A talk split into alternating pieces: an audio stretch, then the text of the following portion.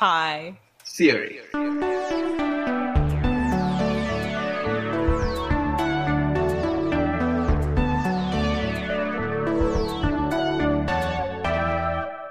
Welcome to High Theory.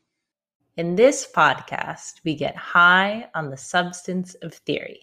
I'm Kim Adams. And I'm Saronik Bosu. We are two tired academics trying to save critique from itself. Today's episode is a very special one because it is a crossover episode with the journal Borderlines. And we have with us Olga Verlato and Antara Chakraborty, who are editors at Borderlines. I will ask Olga and Antara to introduce themselves a little bit and talk about Borderlines before we move on to our questions. Thank you so much, Saronik, for having us here. I'm Olga. I'm a PhD candidate at New York University in the Department of History and Middle Eastern and Islamic Studies. I joined Borderlines a few months back as a contributing editor to the Middle East. And at Borderlines, what we try to do is to bring together theory with studies that are also attentive to local specificities of different regions and do so in such a way that goes beyond or puts in conversation different disciplines and different regions that are not usually examined together. And so to do so across and within the borders of area studies and disciplines, hence also the title we have. Hi, I am Antara. I am also a PhD student in the Department of Anthropology in Columbia University. And I also, like Olga, joined Borderlines a few months ago as a contributing editor for South Asia. Borderlines is a student research scholar run journal, which is also affiliated with the Duke University Press Journal publication, Comparative Studies of South Asia, Africa, and the Middle East. And Olga put it so nicely that we're a site that attempts to bring together all of these different academic conversations and trying to think along these areas, but also moving away from what area studies entails. We are talking today about the scholarly formation theory from the South, which Borderlines takes up with such elan. So let me ask you my first question. What the heck is theory from the South? Theory from the South is a very broad term, and there is this tension. So, on the one hand, the risk of essentializing the South bit in theory from the South. I mean, such a broad part of the world. And this is, of course, a critique that has been made by many scholars uh, for decades now. But then on the other hand, you have the very empowering and thoughtful and some of the most cutting edge conversations that I personally have enjoyed that come precisely through conversations and critiques or reframings of, for example, South South connections. And part of it is the ethical and political dimension that they have. And so we like to think of this tension between this risk of essentializing, but also at the same time, the very productive power that this has Personally, as a historian, one of these debates that have emerged in relation to thinking with theory from the South is the question of universalizing versus historicism. And this is, I mean, for example, from Chakrabarty's provincializing Europe. This idea that uh, you can engage enthusiastically with Marx or Hegel without having to justify a reason for doing that and also without necessarily having to historicize their thought within the specific time period or place in which it was produced. You can kind of just run with it and see where it takes you. And this does not happen to the same extent with theorists or intellectuals from other regions of the world. So there is also a very interesting article by Omnia El Shakry. She's a cultural and intellectual historian, and she engages precisely with this question. And she speaks of the freeing move of being able to read creatively and enthusiastically with a theorist in the now to detach it necessarily from specific historical context or place in which this was developed and really see the kind of work that it can do across different regions and across different times. So again, as a historian, this kind of critique of overtly historicizing really yeah. close to my heart but at the same time I, I, do see this as a very empowering move and something that can be very productive i feel like we all came across the term the south from different disciplines and yeah. in different ways and uh, the first time that i came across the term was in in development theory because i was a development studies student it's so interesting to see how the term starts gaining a lot of importance, but then also becomes very all encompassing, which is something that we keep uh, having to figure out as we write about theory from the South, what it is about the category that makes it so useful, and to move away from the Western Anglophone canon as the driver of theory, and also to move away from certain very linear temporalities and progressivist notions, which is where it all started that the term South was made useful to push back against the notion that the North is more progressive. But then you start seeing a lot of the conversations under this umbrella of South South also becoming quite flat in terms of power relation. And so to remind ourselves that we also need to bring those differences that are within back to the forefront without essentializing them at the same time. So, this episode is also unusual because I believe you have questions for me. We do, yeah. Yeah. Thank you so much for asking questions. we don't often get asked about high theory. So, please. Okay, yeah. What is high theory and what's the origin story of high theory? Our origin story, in some ways, is very commonplace in a sense that because of the pandemic, there was this kind of efflorescence of podcasts all around, and we definitely belong to that group of podcasts which came up during this time. So my co-host Kim Adams and I, we shared an office at NYU, and we spent a long time in wildly associative conversations when we should have been working. You know, then the pandemic happened, and we went into lockdown in March 2020. And we realized that we really miss kind of talking to each other. And High Theory was born out of that need to keep talking to each other. I should say that High Theory actually begins a little before.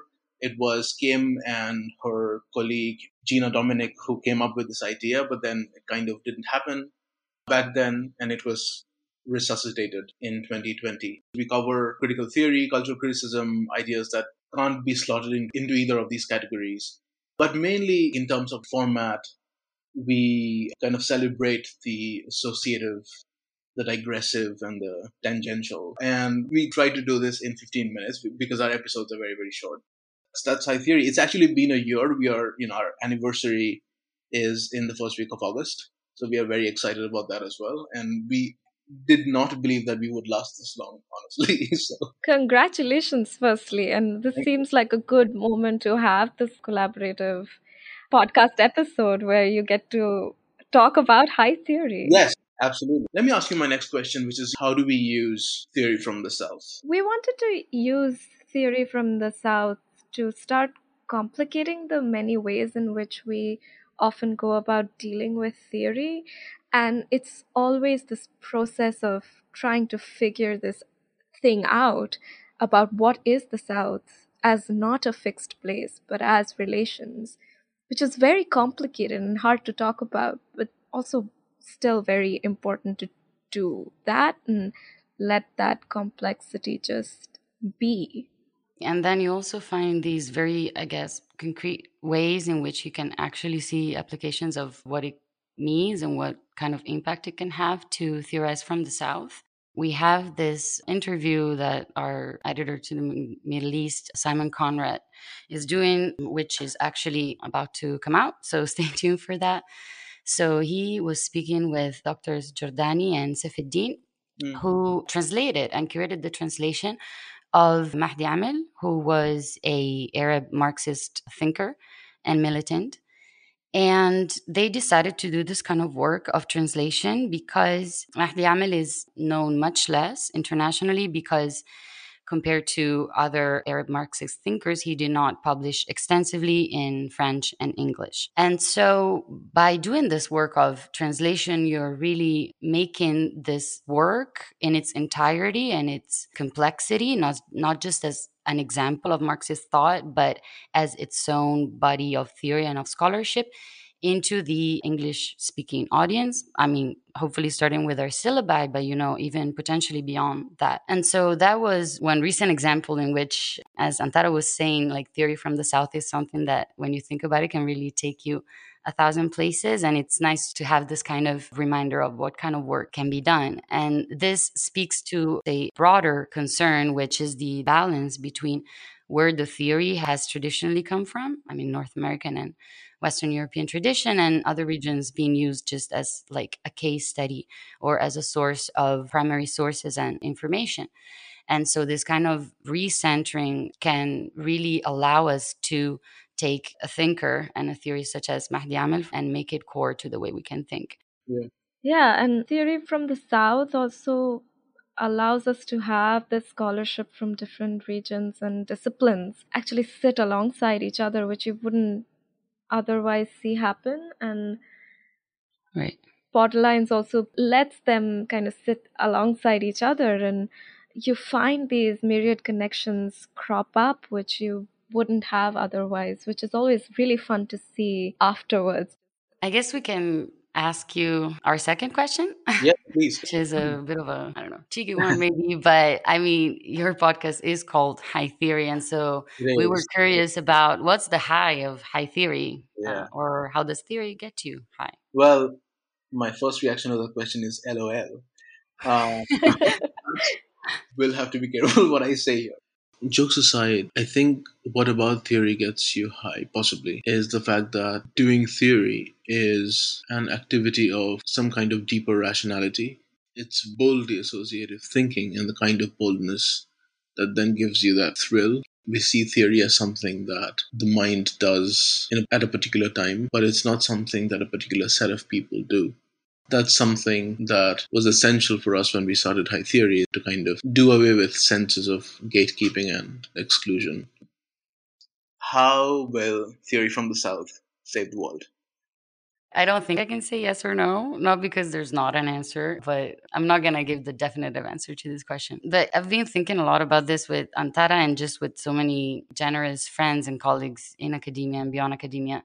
So if we're thinking at the very least about impact, it's really important to keep in mind the kind of system that right. we operate in in terms of recognition and visibility and even funding and who and where gets to say what and what kind of intellectual production gets prioritized or gets more visibility and just to return to this interview that is coming out soon about the work of Mahdi Amel. So I think it was Dr. Giordani actually who was talking a little bit about the behind the scenes of this project of translation. And so basically she was saying that when you embark in this project, rather than writing your quote unquote traditional historical monograph, for example, right. there is definitely a different level of recognition within the system of academia. Yeah. And as if translation was not in itself one of the most historical processes and projects that you can do, like taking this text and making it available for the present reader. This project, for example, may not count to the same extent to our tenure track mm. than others would. So it's something that we are constantly reminded of, and that it's really imperative to make our own and in our practice and, in our syllabi and, in the bibliographies we read and that hopefully we'll put out there at some point to again like to go back to what antara was saying so that like thinking for south-south connection or or the global south does not remain a kind of flat exercise but it's really brought back to the system in which we operate and the shortcomings but also the potentials that mm. that has yeah there's this pedagogical tool that theory from the south becomes how do I say this? The term in Borderlines history first came from a conference where Prathama Banerjee, Aditya Nigam, and Partha Chatterjee was speaking, which was then published as interviews for Borderlines as well by Shohini. Mm. And Shohini had interviews with Prathama Banerjee, for example. And she was also talking about it later to both Olga and I that there was this tendency to see the syllabi in our classes be overpopulated by recent historians and anthropologists mm. within the US and Europe. We wanted to see scholars from these other regions and also scholars from other regions who are not as established as well. So younger scholars would hardly reach the syllabus. And so Shohini mentioned how this was also a way to start interviewing them and make borderlines a pedagogical tool for undergrads and Mm. let these discussions enter the syllabi as well. Right. It keeps pushing back against, therefore, some of these established concepts that we keep reading more and more in academia because you start reading different kinds of people. All right. Should Yeah. I ask the final question? Please. Yeah. So, Saronik, what does working on a podcast as a part of theory making feel like a method? Yeah. Because I also feel like working on a podcast starts enmeshing with your own interests in your own work. Yeah. So, how is this process like as a method for this podcast, for your work, for your life?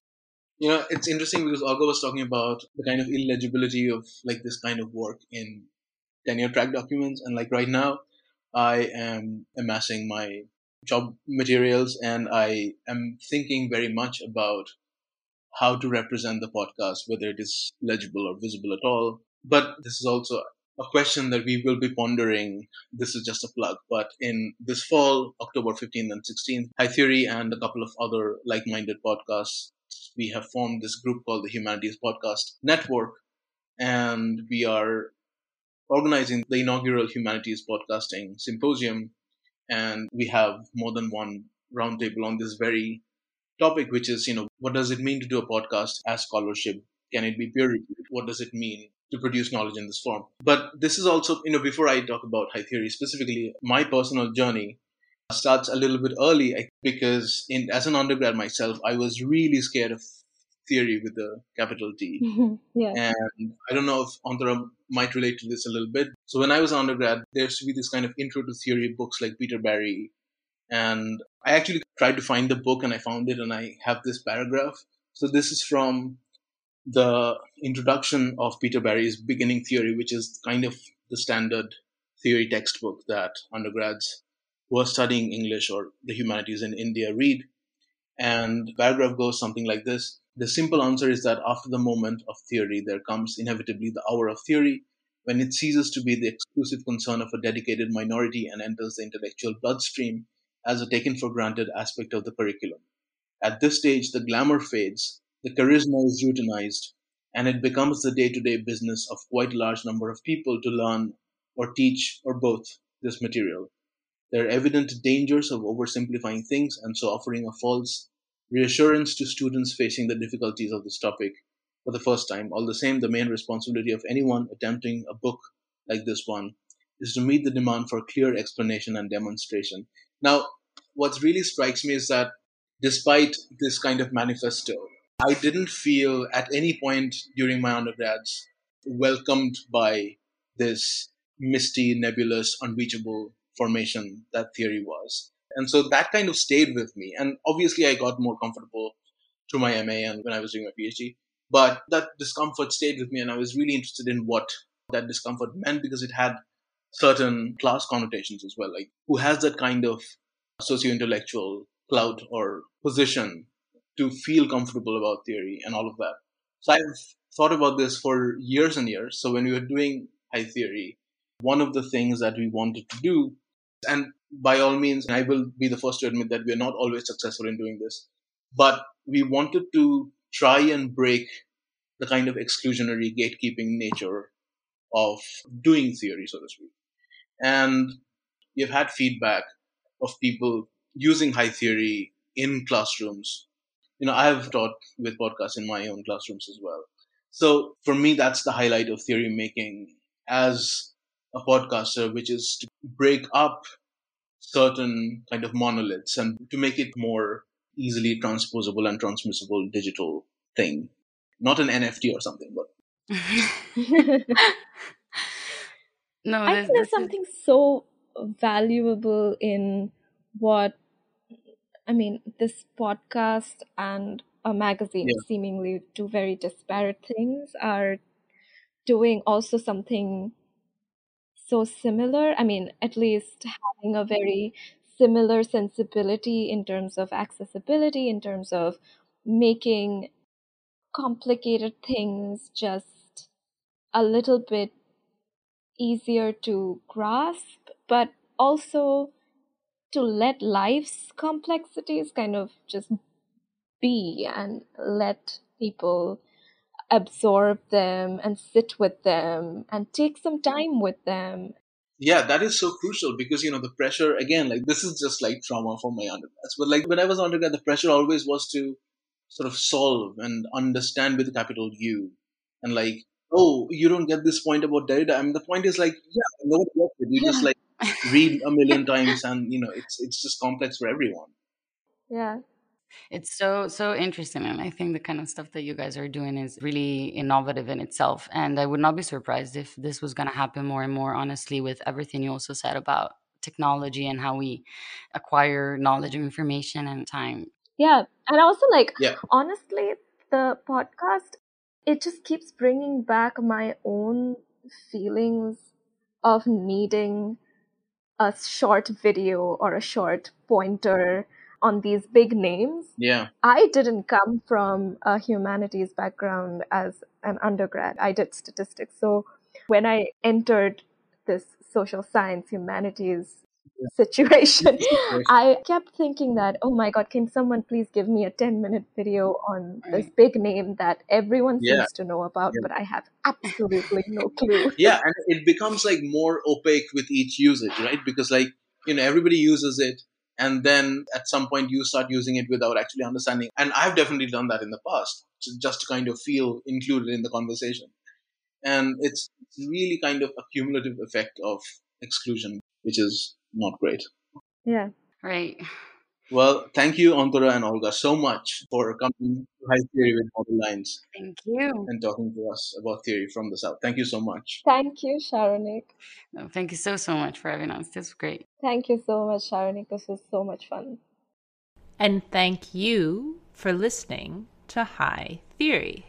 If you like our podcast, please review and subscribe on Spotify, iTunes, Patreon, or wherever you get your podcast fix. Saronik Bosu manages our social media presence. Owen Quinn composes our theme music, and Kim Adams and Saronik Bosu edit our audio. You can also find us at hightheory.net. We hope you have a highly theoretical day.